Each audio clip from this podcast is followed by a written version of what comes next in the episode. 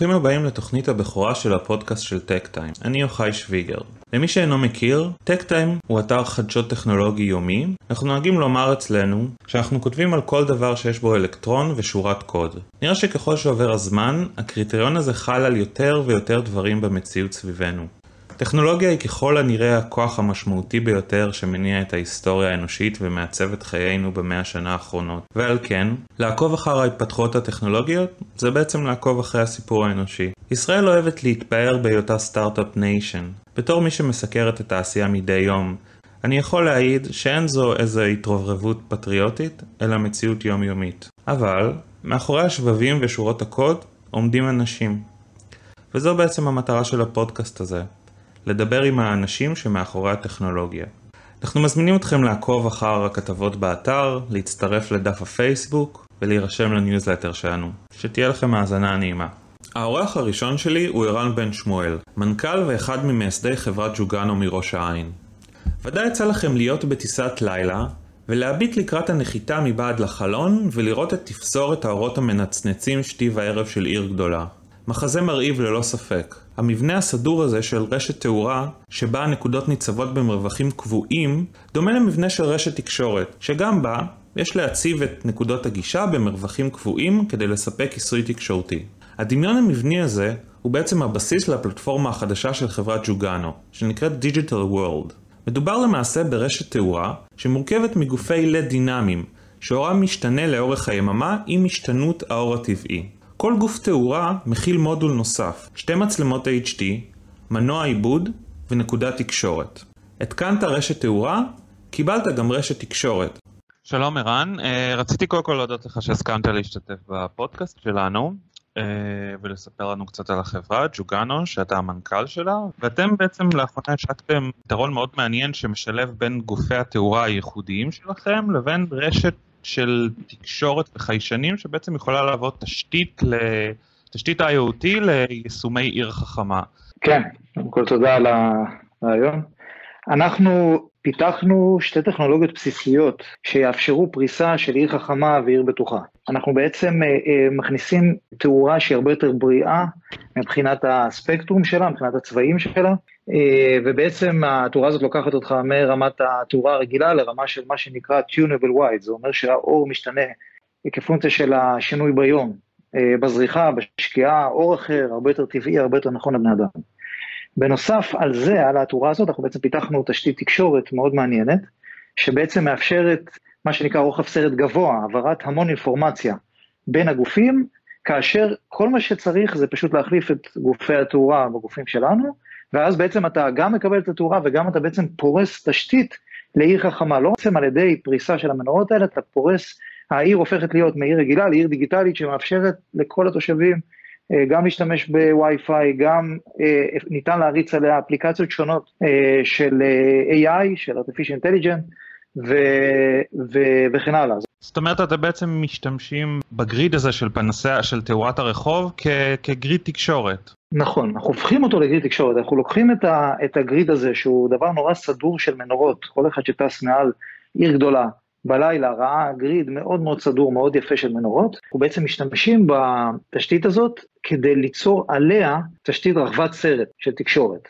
אתה יכול רק לשם ההמחשה לתת אה, כל מיני דוגמאות ליישומים פוטנציאליים שאפשר להלביש על המערכת הזאת? אנחנו בהתקנות של ערים מאוד מעניינות, אנחנו uh, מתקינים למשל דוגמה במקסיקו סיטי, מתקינים uh, אזורים על ידי החלפת התאורה, אנחנו גורמים לאזורים להפוך, להפוך לדיגיטליים, אז בעצם במקום שאנחנו עשינו את ההתקנה הזאת, יש במקום עכשיו אינטרנט רחב סרט, אנשים גולשים, אנשים רואים נטפליקס בפארקים, מהרחובות, אה, אנשים יכולים להשתמש בכל אפליקציות וי-פיי, יש אה, מנועי אנליטיקה שרצים על המנורות האלה, ולכן אנחנו עוזרים ביישומי חנייה ואלימות, אנחנו עוזרים במניעת גנבות של מכוניות למשל, אנחנו אה, אה, סופרים אנשים, ועד כדי עבודה מול המשטרה המקומית, שאם הם רוצים לתפוס מישהו, אז לעשות face recognition, אה, זיהוי פנים.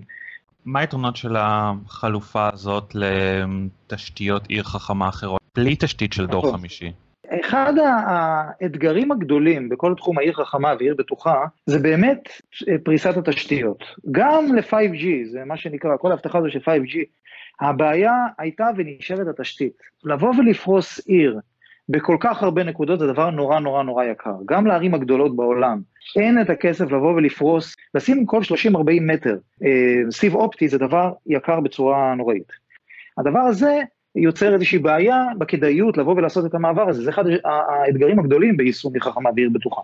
וגם אתה צריך להצדיק המון המון דברים שקשה להצדיק אותם, כמה שווה באמת זיהוי פנים, כמה, כמה שווה אה, ספירת אנשים. אנחנו באים ואומרים, אוקיי, בואו לא ניגש בכיוון הזה. אנחנו שברנו את הראש בחברה, איך לפתור את, ה, את הבעיה המרכזית של העברת כל כך הרבה נתונים דרך, אה, בצורה אלחוטית, דרך נקודות אה, הקצה, ואיך להטמיע בתוך הנקודות האלה מספיק כוח מחשוב שיוכל לאבד את הנתונים האלה מקומית. אנחנו נותנים תשתית שאנחנו יוצרים אותה, מקבילה רחבת סרט, וזה בדיוק הדוגמה שנתתי במקסיקו, שאנחנו בעצם יוצרים תשתית כזאת, ואז על התשתית הזאת בעצם מאפשרים את כל היישומי קצה האלה, ופתאום הפריסה הזאת כבר לא כל כך נוראית, כבר לא כל כך יקרה. אנחנו מדברים על עשרה אחוז עלות לעומת הפתרון הרגיל, זאת אומרת זה, זה שינוי דרמטי מאוד, ואנחנו מאמינים שזה ה, אה, אה, בעצם האפשור של עיר חכמה ועיר בטוחה לראשונה, זה ממש הטכנולוגיה שמאפשרת את זה. הפתרון שלכם פותח בין היתר בשיתוף פעולה טכנולוגי עם קוואלקום, אתם עשיתם שימוש בצ'יפסט שלה והתאמתם אותו לצרכים שלכם. תוכל לספר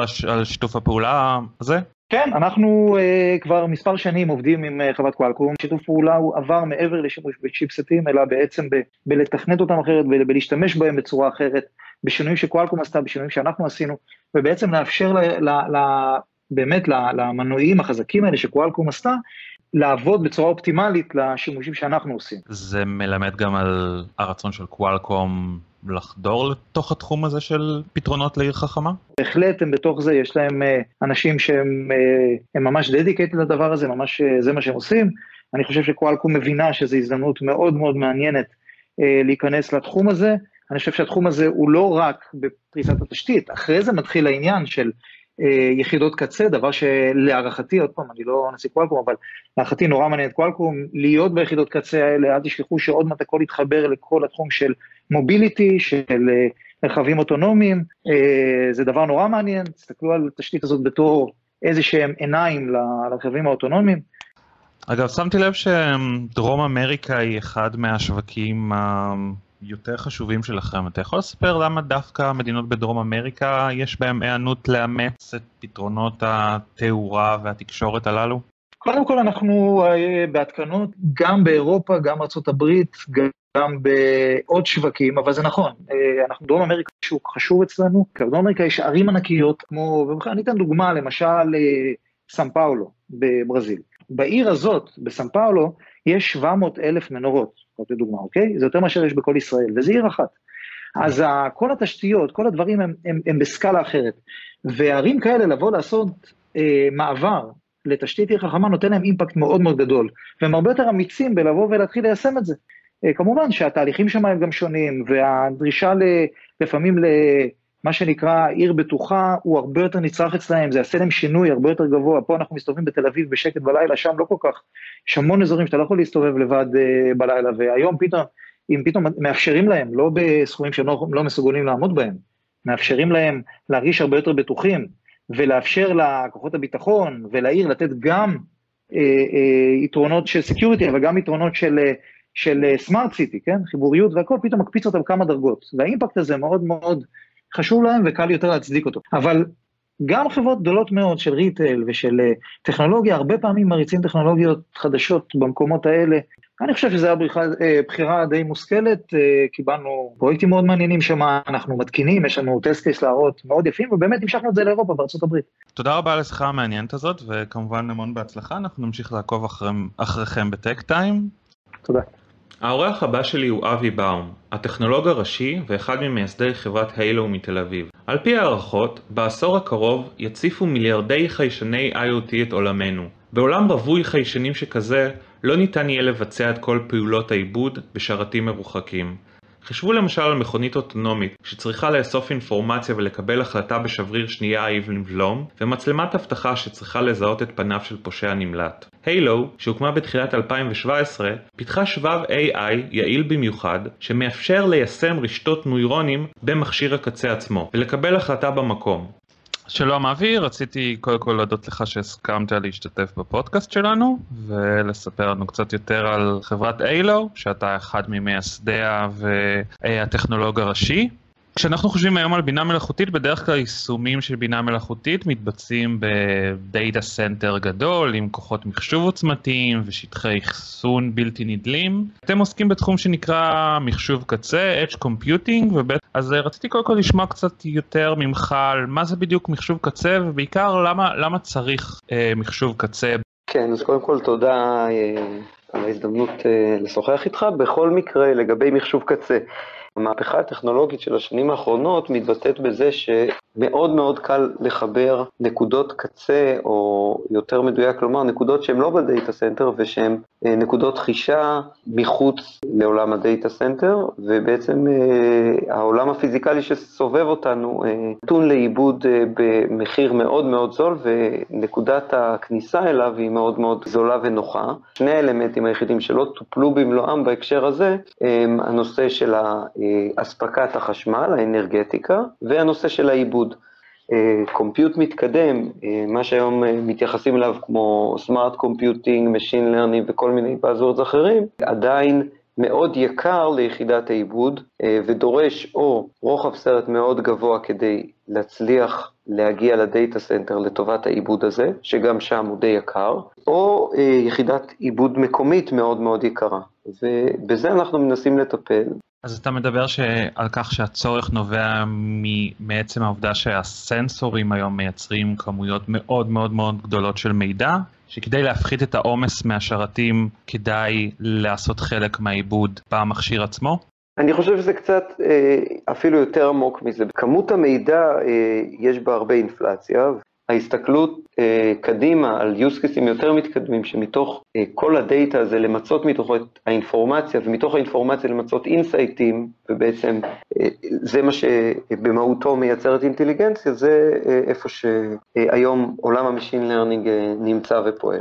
לאיזה יישומים אתה חושב שזה בעיקר רלוונטי? יש כמה מאפיינים אה, שאפשר לדבר אה, כשמדברים על אה, נקודות קצה, ובמובן הזה נקודות קצה זה כל דבר שהוא לא ה data center. זה או היכולת אה, לסגור את החוג או את, אה, תהליך קבלת ההחלטות בצורה מקומית אה, משיקולים של latency, או משטר האנרגטיקה שלא מאפשר להעביר את כל האינפורמציה לנקודה מרכזית אחת, או כן מאפשר לנקודה מרכזית לוקאלית, אבל לא ל data center בכל המהלך, משיקולים של רוחב סרט, זה יכול להיות גם אספקטים של מחיר, ולפעמים זה שיקולים של אבטחת מידע או סינון מידע, כך ש... מידע בכלל לא, לא יעזוב את נקודת הקצה, או כשאתה רוצה לדעת כמה אנשים נמצאים בזירה מסוימת, מטבע הדברים, אם המידע הזה אה, בהגדרה לא עוזב את נקודת הקצה ורק האספקטים של האינטליגנציה שצריך למצות מתוך הסיפור, הם אלה שמועברים לאחור, וזה בסוף אה, מה שקוראים היום Intelligent Edge, מחפשים את היכולת למצות את האינפורמציה הרלוונטית לטובת אותה אפליקציה שלשמה אספת את המידע, ואפליקציות קיימות למכביר. אז בואו ננסה קצת לצלול לשבב שלכם. כן, בהחלט. בינה מלאכותית זה שם אה, שהוא מאוד אה, מצית את הדמיון, אבל בפרקטיקה יש אה, הרבה אלגוריתמים, אלגוריתמי, אלגוריתמי תוכנה מוגדרים היטב. האלגוריתמים האלה באופיים, במרבית המקרים אלגוריתמים סטטיסטיים. המשמעות של זה זה ש... בניגוד לאלגוריתמים דטרמיניסטיים, הם לא נבחנים על בסיס אמיתות או נכונות אה, אה, פרטנית per instance, כלומר אין לכל מקרה נכון או לא נכון, יש סטטיסטיקה של כמה, באיזה סבירות אה, אלגוריתם צודק או טועה. לנו אנחנו מתמקדים במשפחה של אלגוריתמים שהפכה להיות מאוד מקובלת בשנים האחרונות, רשתות נוירונים. יש הרבה יחידות חישוביות שהחישוביות שלהם, או הפונקציה המתמטית שמבצעים מאוד מאוד פשוטה, וזה מושתת על הריבוי המאוד מאוד גדול של יחידות כאלה, ועל ההקשרים, על הקשרים ביניהם, שמאפשרים בהינתן מידע מסוים להוציא תובנות מסוימות אחרי שזה עבר תהליך של, אה, שקרוי אימון, שהוא תהליך שבמרבית המקרים הוא מקדים לתהליך של הרצת האלגוריתם. בתהליך הזה בעצם יחסי הגומלין בין היחידות החישוביות האלה אה, מתקבעים.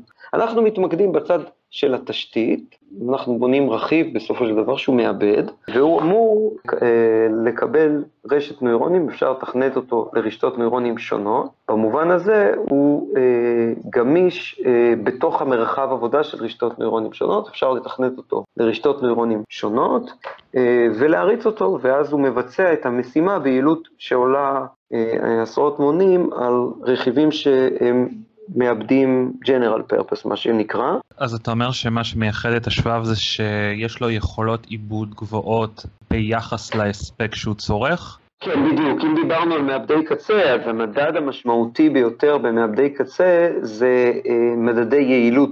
ובאמת שם התמקדנו. כשאנחנו חושבים על מעבדים של בינה מלאכותית, אנחנו בדרך כלל חושבים על NVIDIA. אתה יודע להגיד לי איך עומדים הביצועים של השבב שלכם בהשוואה לשבבים של NVIDIA? אה, כן, יש נתונים אה, מדודים, הדרך אה, שמשווים, או אחת הדרכים להשוות את הפתרונות במובן הזה הוא על ידי בחירה של איזשהו בנצ'מארק, איזושהי משימה, שהיא משימת נוירונים, של רשת נוירונים, ולמדוד את הביצועים. אה, ובמובן הזה אנחנו אה, מודדים היום את אחד הבנצ'מרקים הנפוצים, כדוגמה, אחד הנפוצים שפורסם, אנחנו אה, מראים שם שהיעילות ההספקית היא משהו כמו פי 20, והיעילות מבחינת השטח של הפתרון הוא משהו גם כמו פי 10 עד 15 מהפתרון המקביל של NVIDIA, שזה מעבד החוויאר, שהוא המעבד הכי קרוב למעבד קצה שאינווידיה מספקת היום.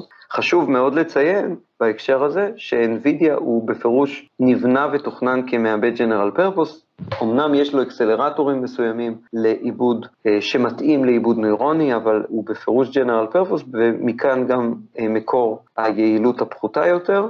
איפה אתה רואה את הפתרון הזה משתלב בתוך הארכיטקטורה המתגבשת של רכב אוטונומי? כן, למעשה רכב אוטונומי מלא הוא קצת כמו תוכנית החלל, הוא driver, הוא קטר מאוד טוב אה, לקידום התעשייה, זה שהוא גורם לזה שכל הרמות שמתחת אה, כן. עוברות אה, שינוי משמעותי. בכל ה... מה שמשותף לכל הרמות האלה הוא שבסופו של דבר בכל הרמות האלה המרכיב המאוד משמעותי הוא איסוף מידע מהסנסורים השונים, כמו שאמרת, בין אם זה מצלמות, ריבוי מצלמות, רדארים וליידרים למיניהם, ולכן בכל המדרג הזה תמיד קיים המרכיב של איסוף מידע מסנסורים וניתוח שלו. אז יש שם אה, מגוון בין Centralized ו-Distributed בהקשר הזה, וימים יגידו מה יכריע, אנחנו רואים את הפתרון שלנו אה, רלוונטי בשני המתארים, כיוון שהוא מאוד סקלבילי והוא מאפשר לראשונה, אה, ראוי לציין, אה, מאפשר לראשונה להצמיד את הפתרון לסנסור, או לפחות את חלקו לסנסור, ואת ההמשך לעשות בנקודה מרכזית, או לחלופין לעשות את כל העיבוד בנקודה מרכזית אחת. באיזה שלב עומד הפיתוח של השבב שלכם? אנחנו אה, הכרזנו על הסאמפלים של הרכיב לפני קצת יותר מחודש, קיבלנו סאמפלים ראשונים של הרכיב שהם פונקציונליים באופן מלא ונמצאים אצל אה, לקוחות פוטנציאליים ושותפים אה, שמתחילים לעבוד איתו ולבצע הערכה שלו בימים אלה. טוב, תודה רבה על השיחה, וכמובן אנחנו מאחלים לכם המון בהצלחה, ונמשיך לעקוב אחרי החברה בטק טיים. תודה רבה.